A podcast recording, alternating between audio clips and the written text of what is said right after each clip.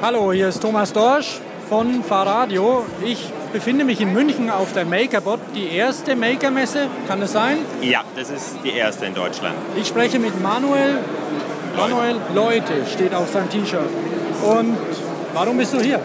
Ah, wir sind hier, weil wir 3D-Drucker vertreiben von der Firma MakerBot ähm, und wollen natürlich dabei sein bei der ersten 3D-Druckmesse. MakerBot hat es erfunden? Äh, die waren mit vorne dabei, ja. Also das steht, äh, entstand alles durch die ganze Bewegung, dem Selberbau der 3D-Drucker und aus der Bewegung äh, entstand auch MakerBot, ja. Okay, und ähm, der, der erste MakerBot, kann ich mich so erinnern, der war, war das Holz? Ja, das waren wirklich Sperrholzplatten, äh, aus dem bestand einfach ja, die, das äußere Gehäuse und mittlerweile sind wir beim Stahlrahmen angekommen. Aha. Cool, Stahlrahmen. Das passt ja zu Fahrrädern. Ähm, man kann sich also, wenn irgendwie eine, eine kleine Plastikschraube von der Schaltung abgebrochen ist, die selbst drucken. Ja, das ist möglich. Das Drucken ist es möglich. Ich brauche halt irgendwoher meine äh, CAD-Daten, also einfach die Daten, mit denen ich dann die Schraube drucken kann. Ja. Aber gut, viele Leute können das ja, aber ähm, ja, können eben nicht unbedingt drucken.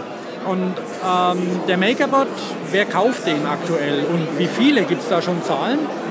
Ähm, weltweit wurden schon etliche Tausend verkauft. Ähm, MakerBot ist Marktführer in dem Bereich der Desktop-3D-Drucker, also der kleineren 3D-Drucker. Unsere Kunden sind ähm, zu 80 Prozent ähm, Industriekunden, von, äh, angefangen von Ingenieuren, die Prototypen herstellen, Designer, Architekten, Modellbauer, bis hin zu die Hauptkunden und immer mehr Privatleute stellen sich auch sowas zu Hause hin. Also wenn man mal was anfassen will und nicht, äh, nicht händisch machen will, nicht großartig eine Fräse anwerfen, da ist es genau richtig. Es geht ohne viel Sauerei, es geht ohne viel Know-how. Man muss ein bisschen sich einarbeiten, aber dann kann es eigentlich schon losgehen. Und das kann ich mir ins Büro stellen, da gibt es keine giftigen Abgase? Nein, also wir arbeiten erstens mit PLA, das ist ein Biokunststoff aus Maisstärke basierend. Äh, der zweite Werkstoff ist ABS und auch der ist aber ungiftig, also der hat keine giftigen Ausdünstungen oder ähnliches. Und die sind beide wetterfest? Äh, nein, PLA ist wetter, äh, wetterfest, UV-beständig, ähm, ABS ist es weniger. Der wird spröde und ist dafür eher nicht geeignet. Alles klar, aber das, das muss sich dann der, der Maker selbst überlegen, was er damit anstellen will. Richtig. Kommt noch mehr an Materialien? Es kommt immer mehr. Also es gibt mittlerweile schon gummiartige Materialien, es gibt äh, Mischmaterialien, wo Holzpartikel mit drin sind, Metallpartikel mit drin sind, ähm, die mit unserem Verfahren gedruckt werden können. Ähm, es gibt andere 3D-Druckverfahren, wo die Geräte aber noch im ja, mehrere tausend Bereich Anschaffungskosten liegen. Da ist schon so gut wie jedes Material möglich. Ich sehe hier hinten ähm, so eine Rolle wie bei, einem, wie bei einer, bei einer Mixschweißmaschine, wo, wo Draht runterkommt, Plastikdraht. Kann ich den Draht überall kaufen, bei Obi schon oder so, oder kriege ich den bei euch? Wie ist es? Nicht ganz. Also bei Obi gibt es noch nicht. Es gibt bei uns natürlich die Originalmaterialien von MakerBot.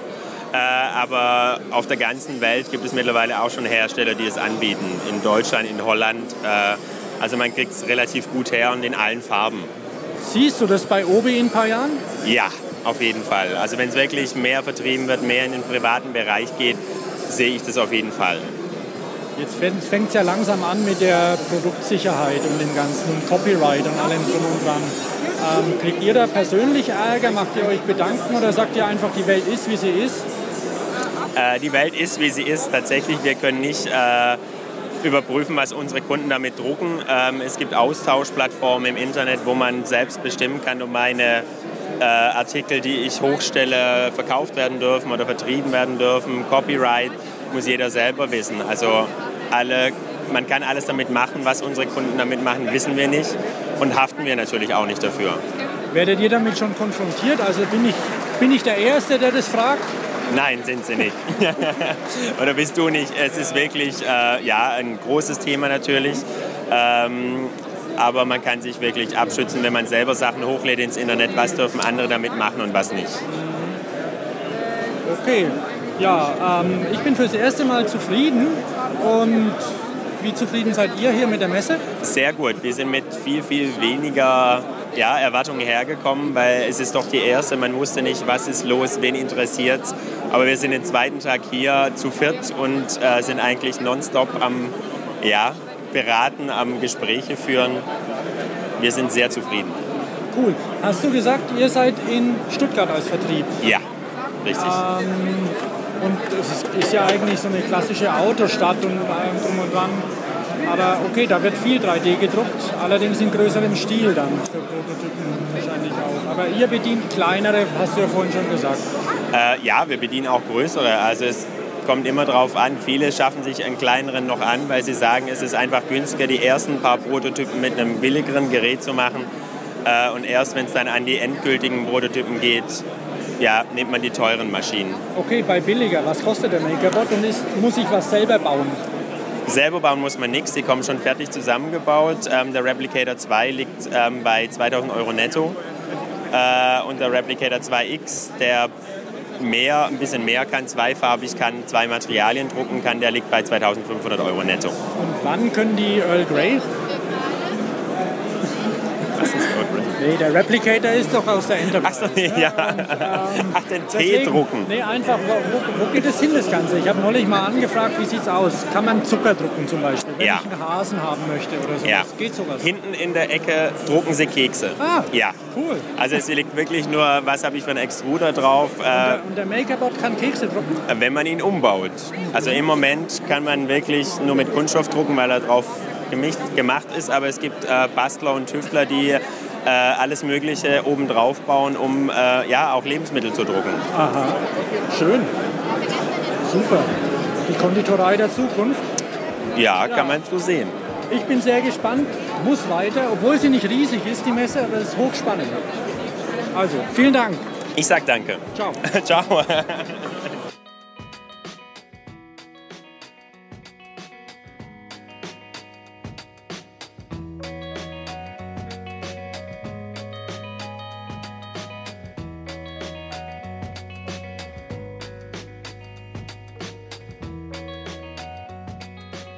Hallo, Thomas Dorsch nochmal von der Maker-Messe in München. Wir sitzen gerade backstage. Die Messe ist ähm, knüppeldicke voll. Ich sitze hier mit Alex, dem Organisator oder dem einem der. Mitorganisator, so würde ich sagen. Also, nachdem Nils Hitze ähm, die Idee im Wesentlichen online anskizziert hat, ähm, habe ich gesagt, das passt. Ich arbeite in einer Designagentur. Ähm, wir machen viel mit Produktdesign, beschäftigen uns auch mit 3D-Druck ich fand es grundsätzlich eine gute Idee, eine Maker-Messe aufzustellen und deswegen habe ich da gleich meine Unterstützung zugesagt. Jetzt ist ja Maker kein deutsches Wort. Der Aprilscherz war gut. ähm, mit Machen. Genau. Äh, ihr kommt, die, die Maker-Szene ist woher gewachsen oder?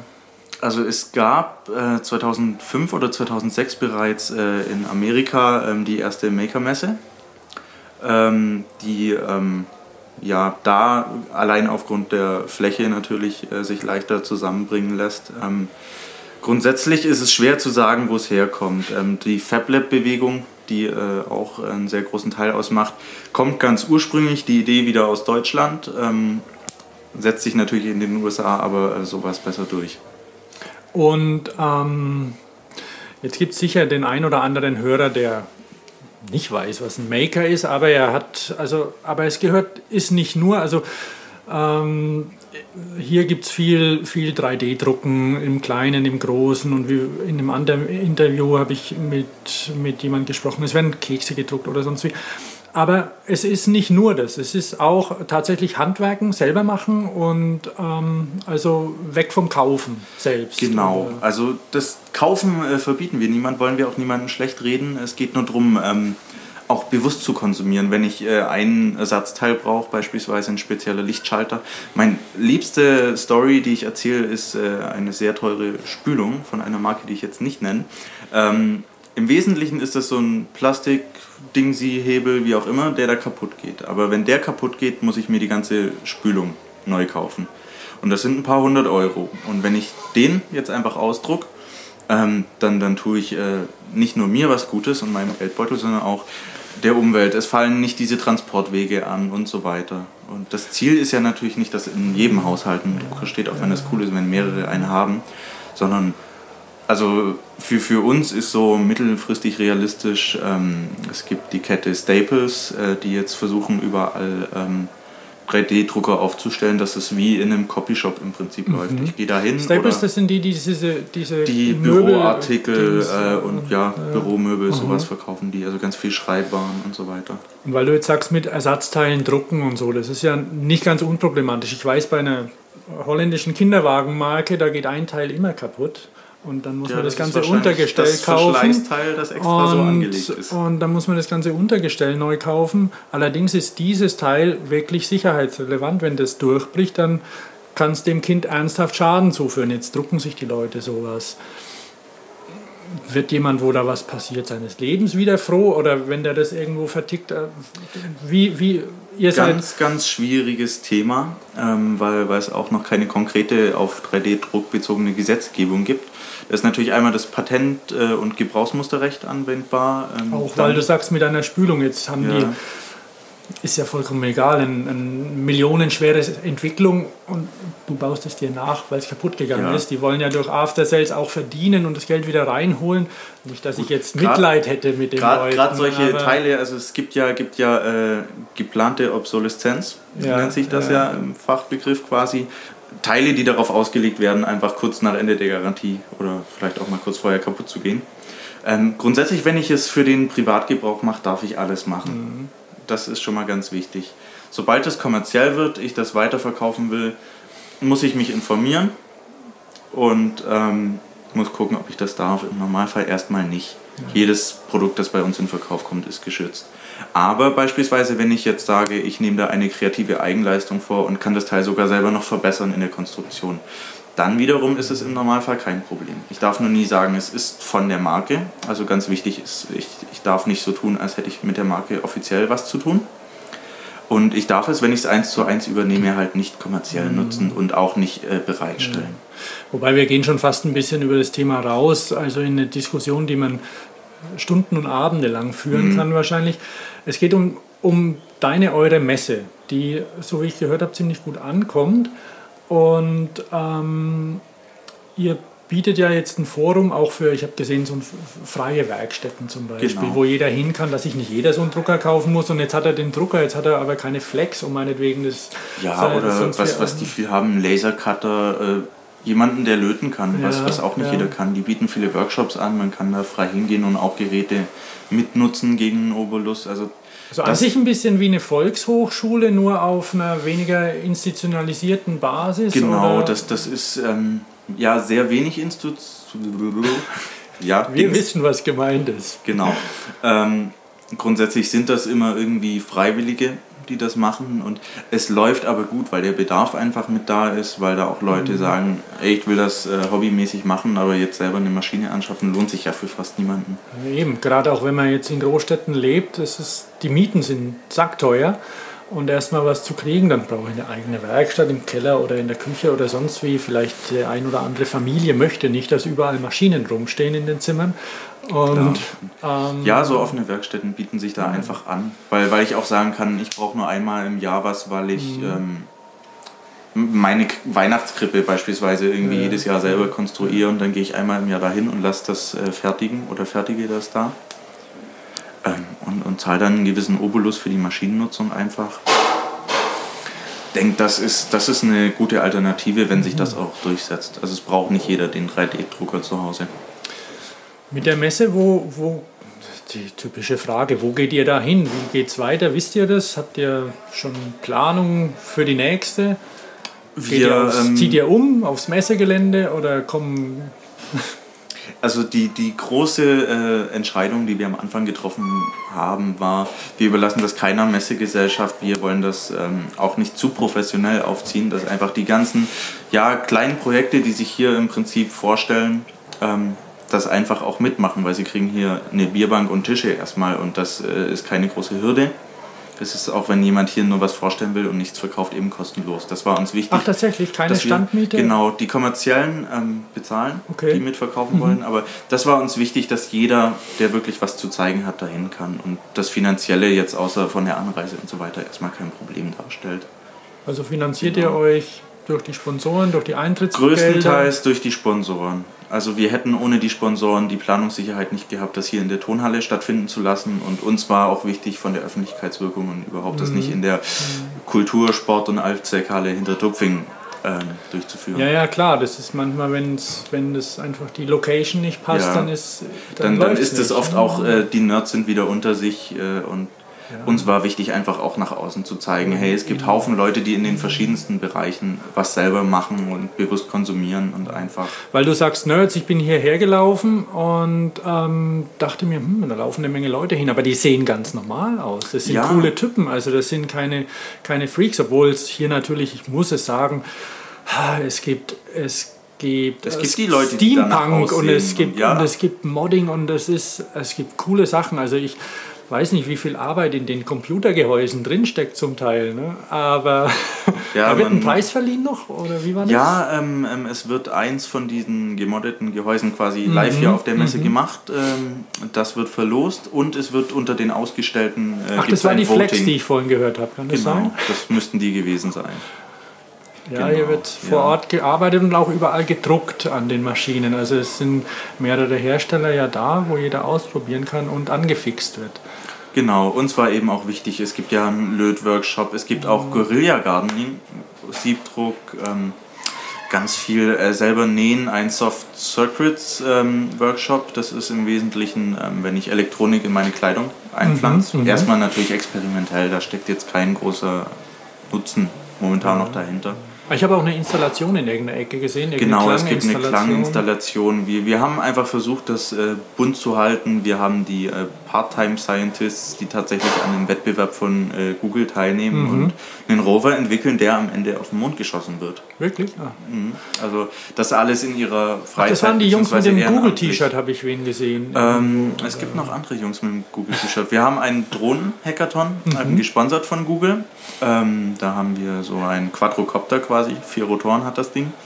Ähm, und, und die haben das Ding einfach mal gehackt und geguckt, was man da erweitern kann Mhm. oder, oder was sich damit anstellen lässt. Wir haben einfach, äh, ja, unser Fokus lag im Wesentlichen darauf, ähm, das Ganze möglichst bunt zu machen und möglichst viel zum Mitmachen eben zu haben. Klar, viele wollen auch erstmal nur gucken, oh, 3D-Drucker schon auf dem Fernsehen gesehen, oft gehört, klingt auch spannend, aber die, die äh, Hürde, bis man so ein Ding irgendwo in einem Fab Lab sich mal gezielt anschaut, ist einfach äh, hoch und wir wollten einfach mal zeigen, was das kann. Und ja, der Erfolg in Besucherzahlen gibt uns sicherlich recht, dass das interessant für Leute ist. Habt ihr schon zählbar? Wir haben äh, für gestern den Samstag vorsichtig gezählt, also wirklich vorsichtig, das, was wir nachweisen können, 1200 Besucher. Das ist eine Menge. Das ist eine Menge und es sind wahrscheinlich ein bisschen mehr. Genau. Schön, ja. Ähm, nach der Zukunft habe ich dich gefragt. Ihr guckt mal, soll es die dann vielleicht jährlich geben, so wie das klassisch Also das, das ist oder, nächsten, oder ganz Im anders? nächsten Jahr äh, zu wiederholen ist uns ähm, wichtig. Also das wird auf jeden Fall stattfinden. Äh, was noch so ein bisschen eine Vision ist, ähm, ist da auch, ähm, also Make Germany, was wir als Dachverband auch ins Leben gerufen Mhm. haben, so ein bisschen Unterstützung zu bieten und einfach äh, gleich optisch äh, vom Design her schon was zu bieten und eine Marke zu bieten, die irgendwo auch nach der Veranstaltung spätestens einen gewissen Ruf hat, um, um andere dabei zu unterstützen, das in ihrer Stadt zu machen. Da ist jeder ja, Ach so, also ihr, sich zu ihr melden. seid jetzt nicht eben wie eine, wie eine klassische Messe dann, dass ihr, Nee, wir ihr sind keine behalten wollt? Messegesellschaft und wir sind äh, nicht geschlossen, sondern offen, wer uns helfen will, wer die Idee übernehmen will. Ähm, wir haben auch heute Besuch aus Portugal. Die planen auch eine Maker-Messe Mhm. und die äh, lassen sich jetzt quasi ein paar Tipps von uns geben auch ja. und wir sind da komplett offen. Es geht Also- hier auch nicht um Profit, das sind bisher alles in der Planung Ehrenamtliche. Also wenn jetzt jemand sagt, okay, er möchte bei, bei sich im Ort, egal ob das jetzt Düsseldorf oder, oder Freiburg ist Auch oder was sowas, Kleineres eine- ist okay, oder, wenn das oder hier organisiert wird. irgendwo im Rahmen von einem Stadtfest oder sonst wo, keine Ahnung, wo, wo Leute sind, wo Kinder sind. Ich habe hier auch Kinder gesehen, Ja. jetzt nicht ganz kleine, aber die waren begeistert vor den, vor den Ja, Robbys die, gesessen. die wollen das oder? alles anschauen und ausprobieren und ja, wir, wir haben dann eben auch die, die äh, sage ich mehr, bastlerischen Workshops, gerade auch auf Kinder nochmal, dass die auch wirklich, ein Kind jetzt in einem 3D-Programm was konstruieren zu lassen, ist natürlich erstmal Blödsinn. Ja. Und deswegen, ähm, ja, die sind auch beschäftigt hier und Eintritt frei für Kinder, das war uns auch wichtig. Ah, ist gut. Ja, Nee, weil die, die Kinder müssen ja auch ein bisschen motiviert werden und, und ja, und weil, weil die Eltern dann komplett abzuhängen, nur weil sie Kinder haben, können sie nicht mehr auf so eine Messe gehen. Klar, und eigentlich, eigentlich ist es für beide interessant ja. und kenne es auch aus ganz vielen Fällen, wenn dann sich der Papa doch mal einen 3D-Drucker anschafft oder irgendwas in die Richtung macht. Das erste, was gedruckt wird, ist für die Kinder und die wollen dann eine rosa Krone, wenn es ein ja. alles, alles schon gehabt, dann, dann werden eigene Kronen ausgedruckt oder eigene Autos entworfen und da ist man natürlich dann ja, der Chef dann, in der Schule oder im Kindergarten. Ne? Das ist total cool, weil, weil man kann alles, was man sich ausdenken kann, den Papa konstruieren und drucken lassen. Na gut, dann danke ich dir. Wir machen einfach mal Schluss. Ja, äh, sehr gerne. Und ich hoffe, wir, wir sehen uns wieder auf einer Messe oder irgendwo anders. Du treibst dich auch sonst in. Ähm, es gibt ja, ich habe was es gibt ja auch andere Messen oder sonst wie. Du bist sonst auch unterwegs, was die Maker-Szene ähm, angeht? Bisher oder? geplant noch nicht groß unterwegs. Ähm, werde aber vermutlich in Zukunft häufiger mal irgendwo anzutreffen sein. Okay, also heute im Podcast, morgen im Fernsehen. Mal schauen. Dein Name war? Alex. Und du hast einen Nachnamen? Klarmann. Alex Klarmann. Meiner ist Thomas Dorsch. Bis demnächst.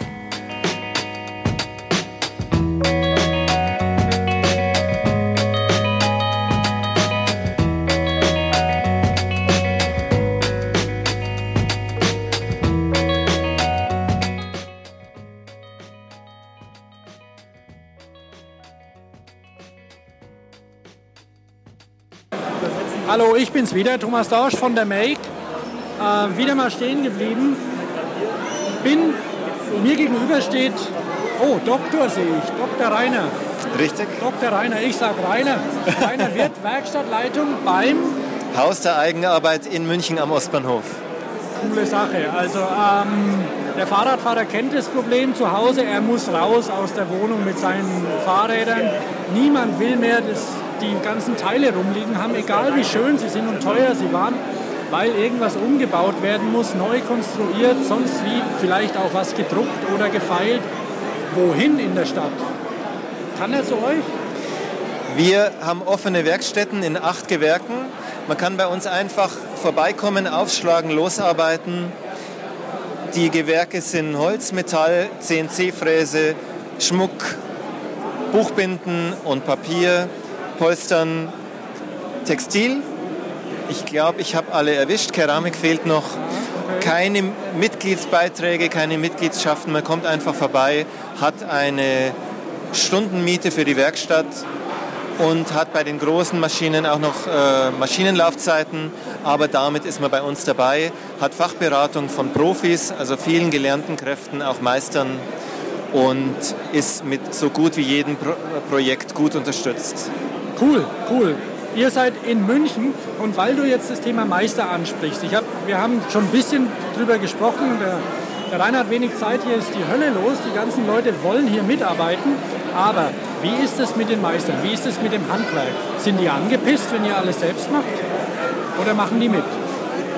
Die sind überhaupt nicht angepisst. Unsere Mitarbeiter, also die Kräfte in unserem Team, äh, sind ganz viele bunte Vögel, die viele Standbeine haben, die teilweise als Künstler unterwegs sind und nebenher bei uns als Künstler-Handwerker Kurse machen, Fachberatung machen.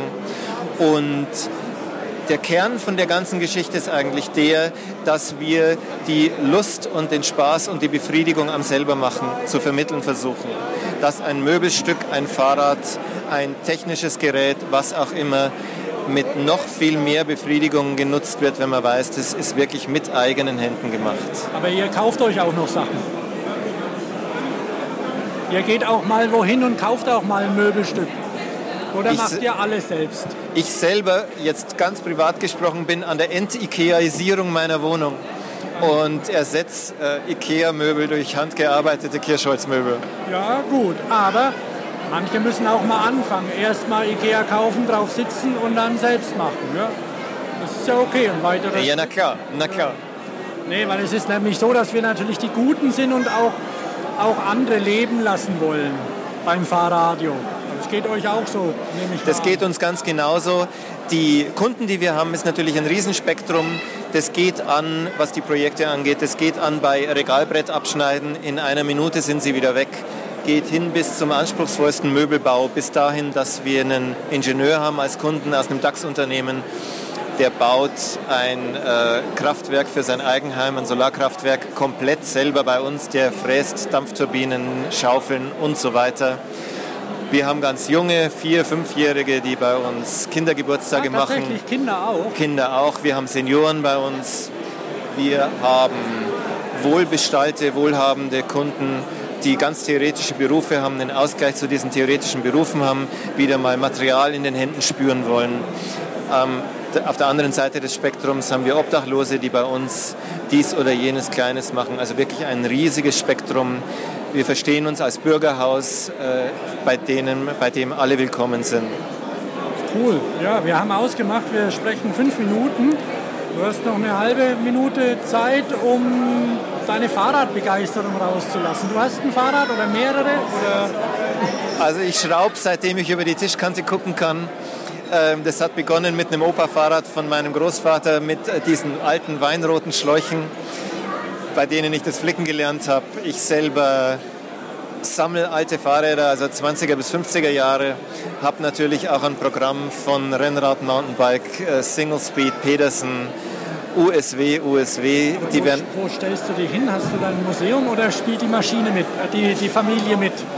Es spielen meine Nachbarn mit. Ich habe einen, einen Kellerabteil zugemietet zur monatlichen Miete einer Rotweinflasche.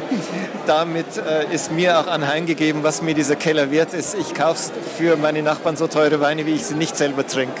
Aber dort habe ich eben ein bisschen Raum, wo ich unterstellen kann. Wunderbar, freut mich. Das war Weiner Wirt. Aus dem Haus der Eigenarbeit in München. Tausend Dank. Coole Sache. Danke auch.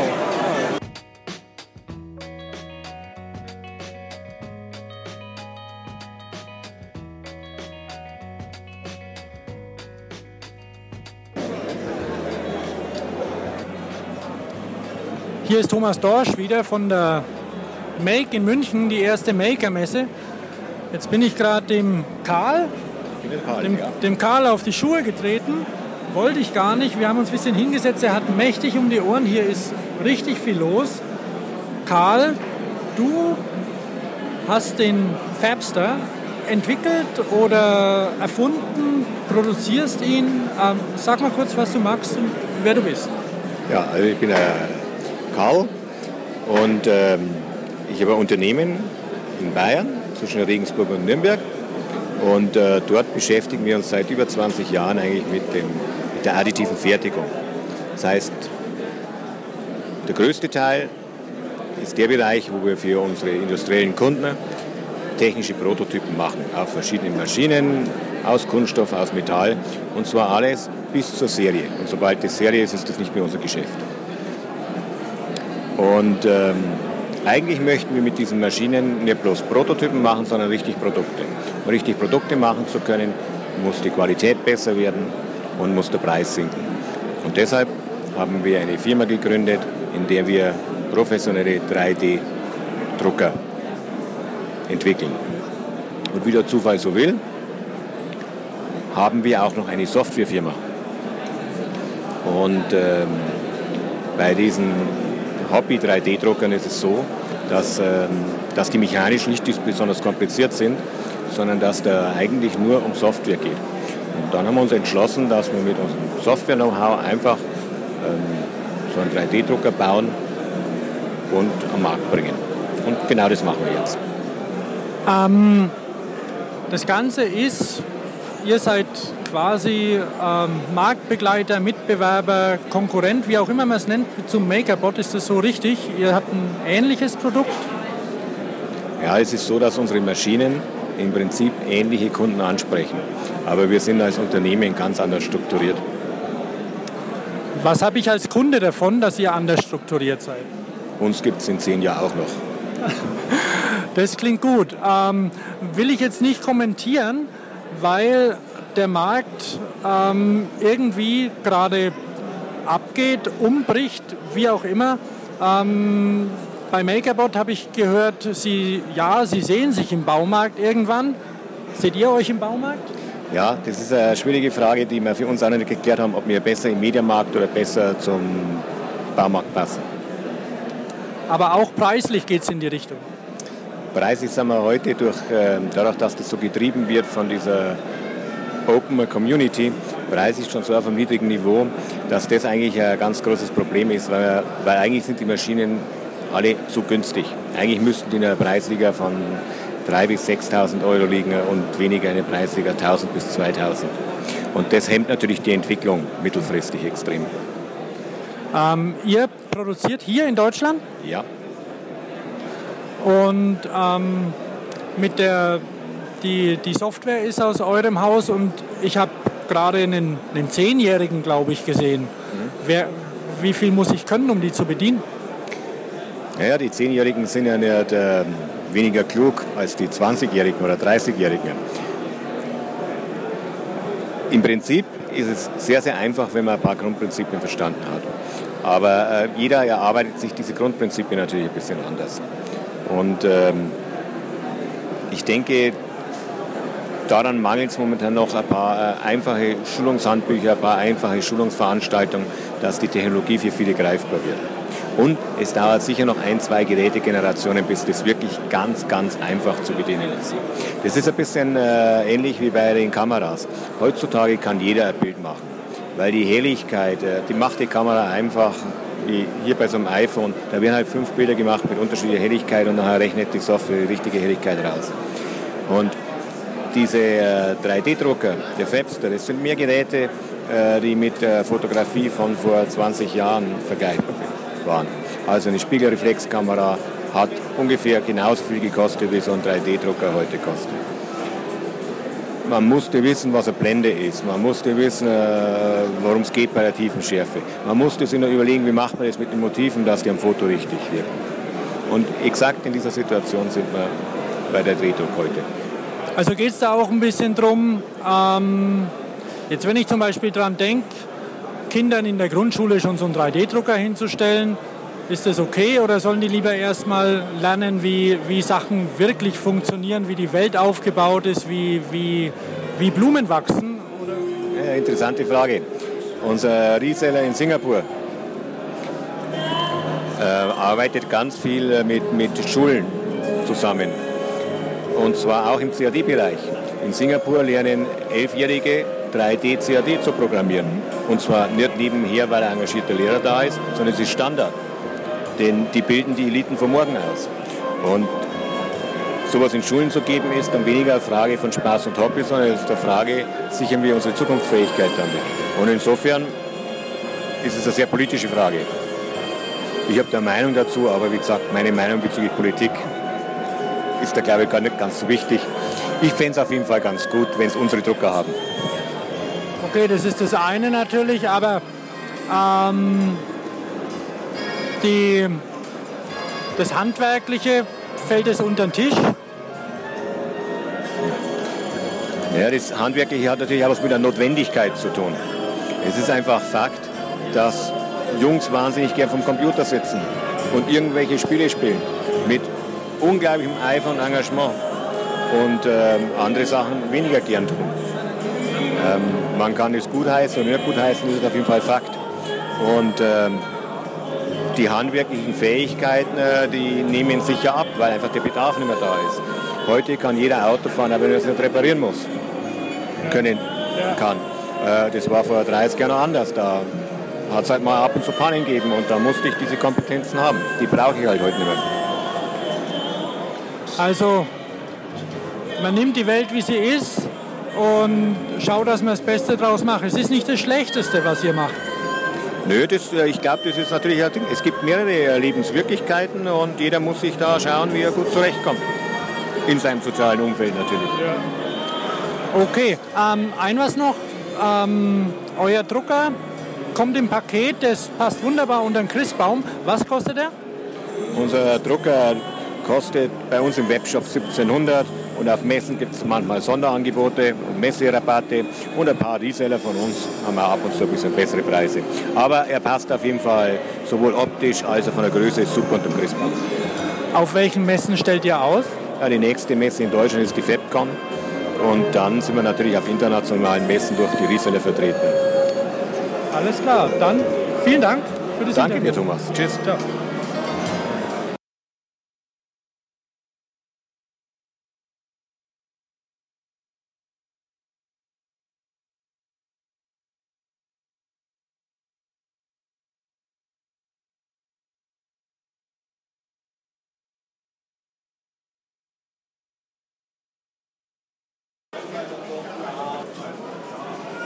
Hallo, ich bin's wieder, Thomas Dorsch von der Make in München.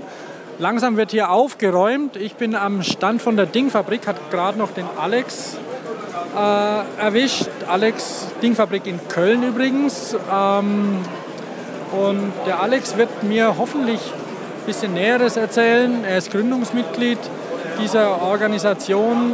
Er wird mich dann berichtigen, wenn ich das falsche Wort verwendet habe und wird mir hoffentlich ein bisschen erzählen, was man da machen kann, was da passiert. Und ja, jetzt halte ich einfach mal die Klappe. Alex. Ja, grüß dich erstmal. Hi. Genau, wir sind hier auf der Make Munich mit äh, einem kleinen Stand von unserem Verein, die Dingfabrik in Köln. Das ist ein gemeinnütziger Verein, der eine offene Werkstatt, aber auch ein Fab Lab und ein Hackerspace gleichermaßen abbildet. Das heißt, wir haben das typische Handwerkzeug, um Holz zu bearbeiten, Metall zu bearbeiten, aber auch 3D-Drucker, ein Lasercutter und Platinen werden bei uns entwickelt, Software gefrickelt. Das ist ein Programm.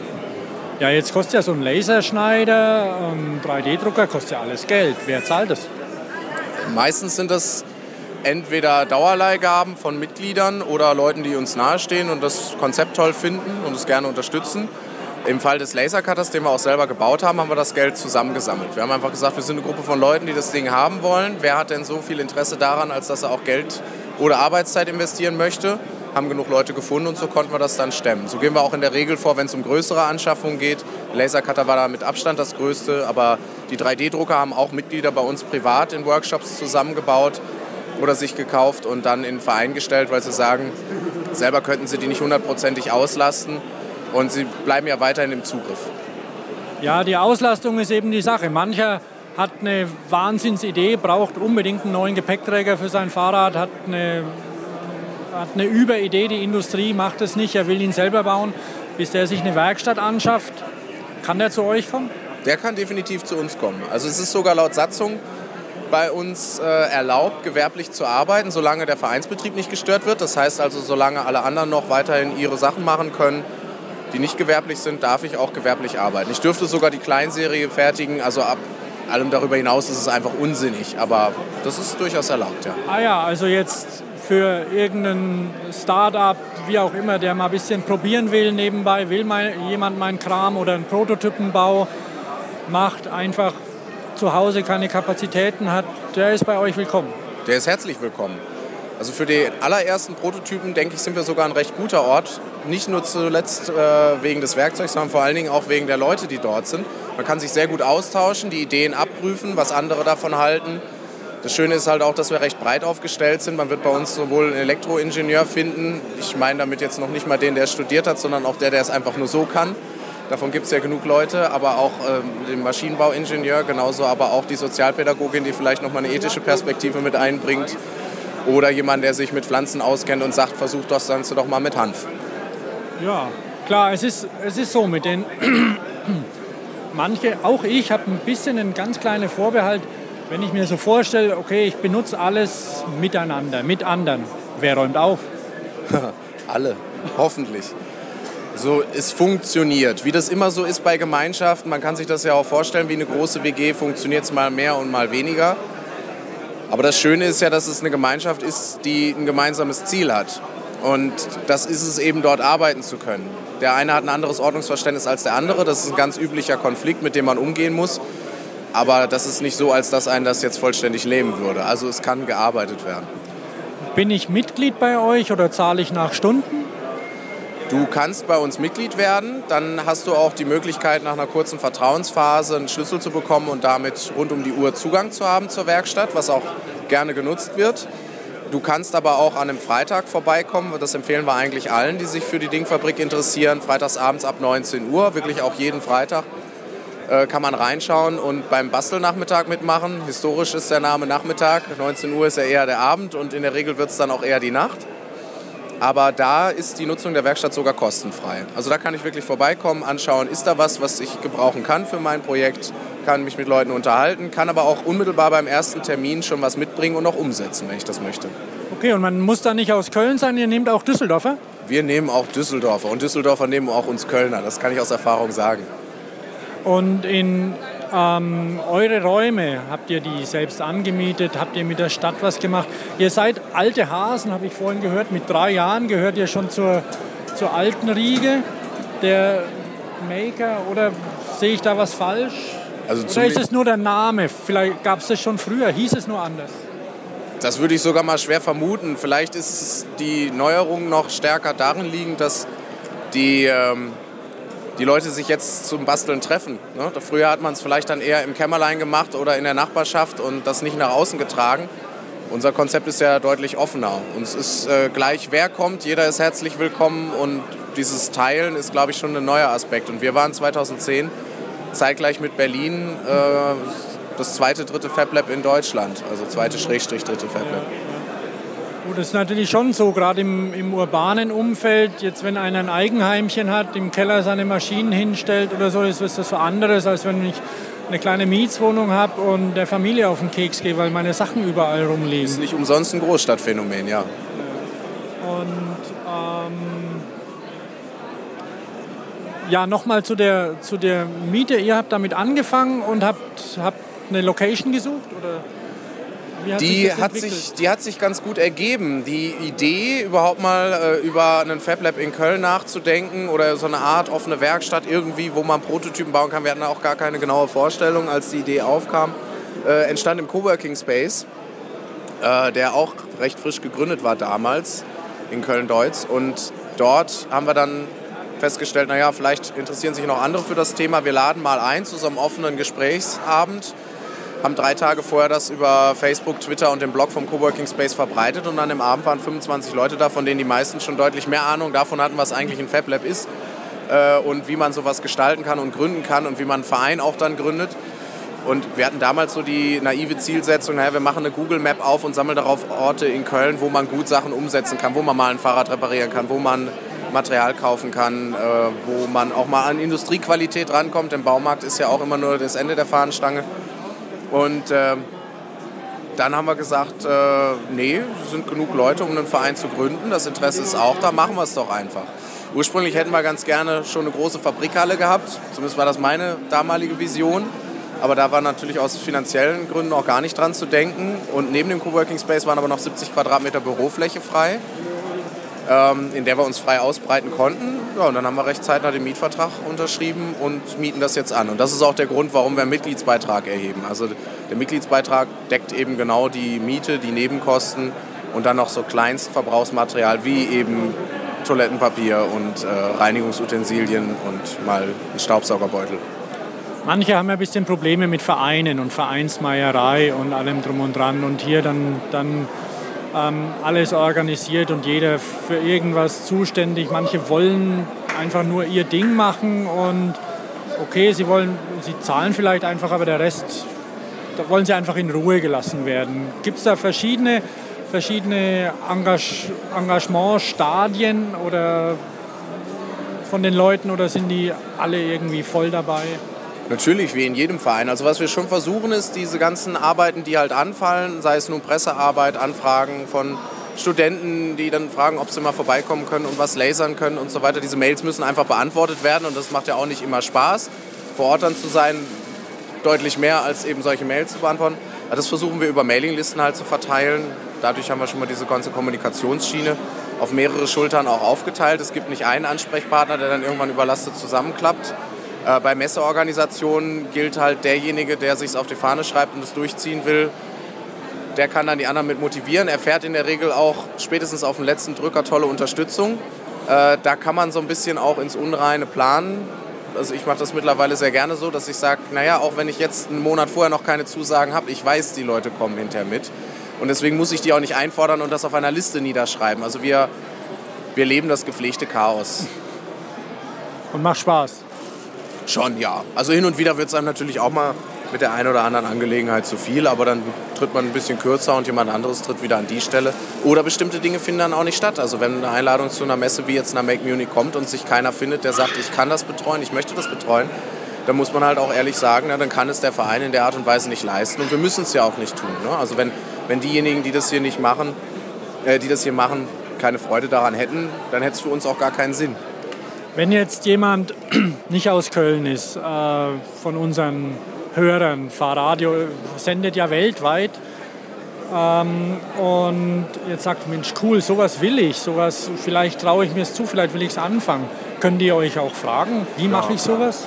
Klar, wir kriegen auch hin und wieder Besuch von Fab Labs. Mittlerweile gibt es ja auch einige ähm, äh, deutschlandweit, die ebenfalls alle als Ansprechpartner fungieren. Also wenn ich vorhabe, selber ein Fab Lab zu gründen, dann macht es durchaus Sinn, sich mal den ein oder anderen Space anzuschauen und mit den Leuten dort zu reden. Denn man kann da sicherlich viel Erfahrungswissen auch nutzbar machen. Und in der Regel ist äh, die ganze Community sehr kommunikationsfreudig. Also man hilft sich gerne und findet es eigentlich toll, wenn jemand anderes ebenfalls dann Freude daran hat und was anfängt und auf die Beine stellt. Cool. Cool. Finde ich gut. Ähm, zehn Minuten ist eine schöne Strecke, ruckzuck verplaudert. Ähm, vielen Dank, Alex, dass du mich informiert hast und uns. Und ja, wünsche dir weiterhin viel Spaß und Erfolg mit eurem Laden, euch allen. Und ja, sag Tschüss. Ja, vielen Dank fürs Interview und schöne Grüße an die Hörer. Tschüss. Ciao.